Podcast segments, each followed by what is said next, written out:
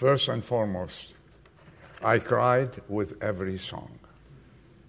I'm confess, I'm confessing this. I cry with every song because America is so dear to me, so precious. Randy and the worship team, thank you very much.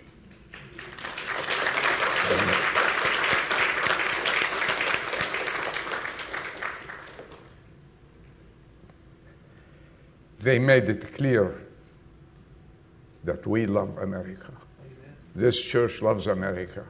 And say with me, I love America. I love America. Amen. And I said it before if there's anyone who doesn't love America, I will give him or her uh, the fare of a ticket to leave and live wherever they want. And when they come back, they should come back on their knees, kissing the floor of America. Period. I wanted to open my heart.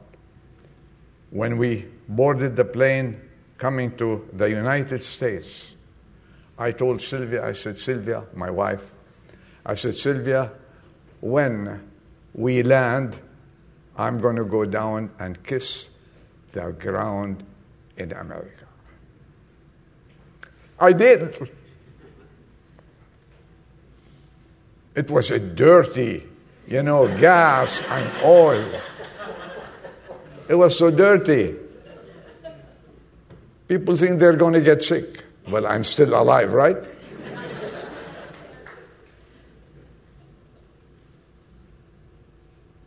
I love this country.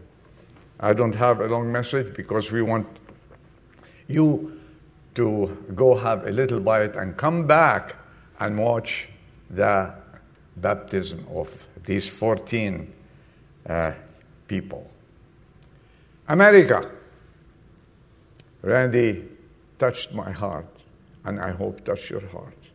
He gave the message, but I, I'm going to give the, the ending of it. America it's fair to say we can quote the Bible in uh, Psalm 144 and verse 15 How blessed are the people whose God is the Lord. Our God is the Lord, and He still is. We worship a living Savior. And I hope, I hope all the people who are living in this beautiful land will turn and worship the Lord Jesus Christ. What a great day to celebrate America's independence at church with these heavenly voices that we've heard, singing these patriotic songs to honor God and this great country of ours, the USA. Ask an American to sit down and count his or her blessings, and you will be there a while.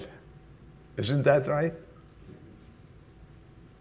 No other country on earth offers such a life where freedom is in every abundant opportunity and ample natural wonders as these United States.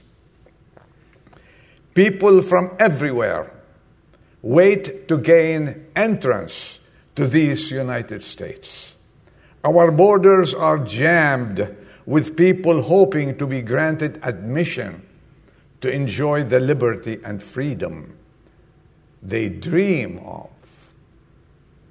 It is the best place to live, period. You agree? Amen.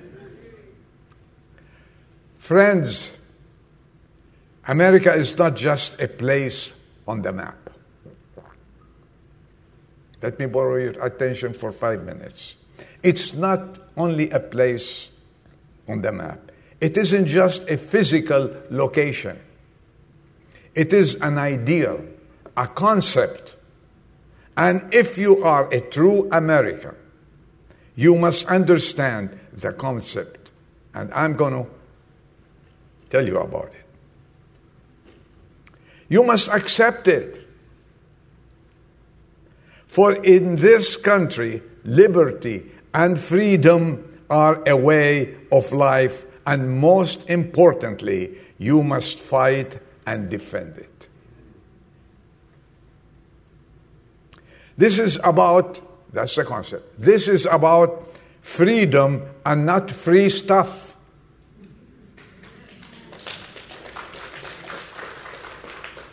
Thank you. This is about patriotic devotion, love of justice, honoring and obeying the law. It is about honesty and respect for the rights of others. And most of all, our devotion to Almighty God.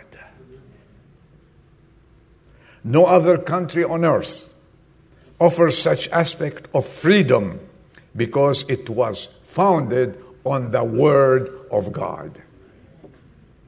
Are you with me on that? America was founded on the Bible. And those who are working to take off in God we trust, they did not, they did not succeed and will never succeed. As long as patriots are around the globe, around here and everywhere. Ronald Reagan once wrote of the many influences that have shaped the United States into a distinctive nation and people, none may be said to be more fundamental and enduring than the Bible.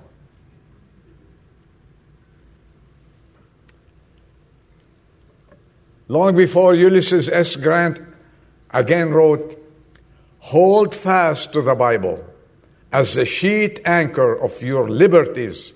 Write its precepts on your hearts and practice it in your lives. And, ladies and gentlemen, I tell you, this is what America is. William Arthur Ward, a great man, wrote these moving words I believe in America. He wrote, I believe in America. I believe it became great because its faith in God. its hope for independence, and its love for freedom. He says, I am grateful for America's glorious past. I am awed by the, its unbelievable present, and I am confident of its limitless future. He continues saying, I'm not ashamed to take my hat off and to stand at attention when old glory passes by. I do not apologize for the lump in my throat when I repeat the Pledge of Allegiance. You know what? With these songs and the Pledge of Allegiance, I couldn't sing it because I was choking. And I wish everybody would choke. The freedom that we have was bought by blood. I'm not embarrassed by the tears in my eyes when I hear the Star Spangled Banner.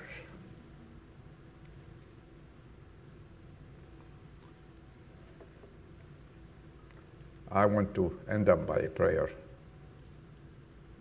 in the book of prayers for our country, Walt Whitman, a great patriot, wrote, As we celebrate the birthday of my country, God, I give thanks and praise for its noble beginning, its unwavering founders, and the bravery of all who fought to sustain it.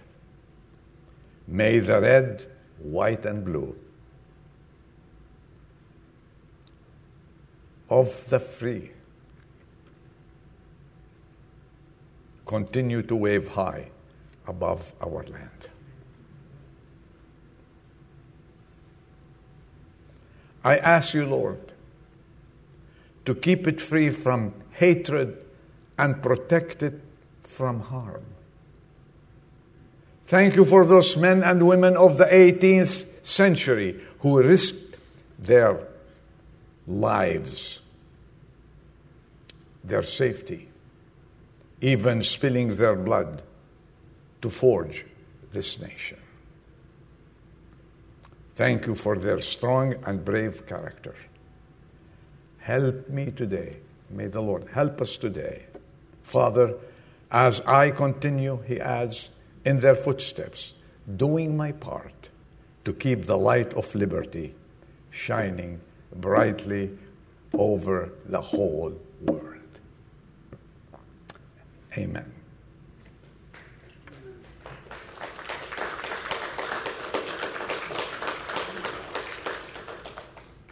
May this be our prayer. On this Independence Day, and I wish you a happy fourth. And guess what? We are going to have a picnic, a good picnic, and enjoy it. I hope to see you all there. But before that, I hope to see you all coming and sharing with us those people who decided to follow Jesus being baptized this afternoon at 2 o'clock. I thank you for your time. May the Lord bless you. Have a happy fourth, a happy, happy fourth, and see you at 2 o'clock. Take care. That, Jeff. Heavenly Father, we thank you for this morning, that we were able to come here this morning and worship you. And Lord, we live in the best country there is, where we can worship you freely and celebrate uh, the sacrifice that you provided for us. And most of all, we have independence from the slavery of sin. You've given us that, and it's such a great gift. Lord, we just ask you to bless the remainder of today. We're going to see several people that have had the bondage of sin released, and they're here to proclaim it and share it with us. And we're here to rejoice with them. Lord, we just ask you to bless this afternoon. Bless everyone that's here and let it glorify you. Let it be a testimony of your greatness and how you can set us free to live a wonderful life. We just praise you and we thank you. In your name, amen.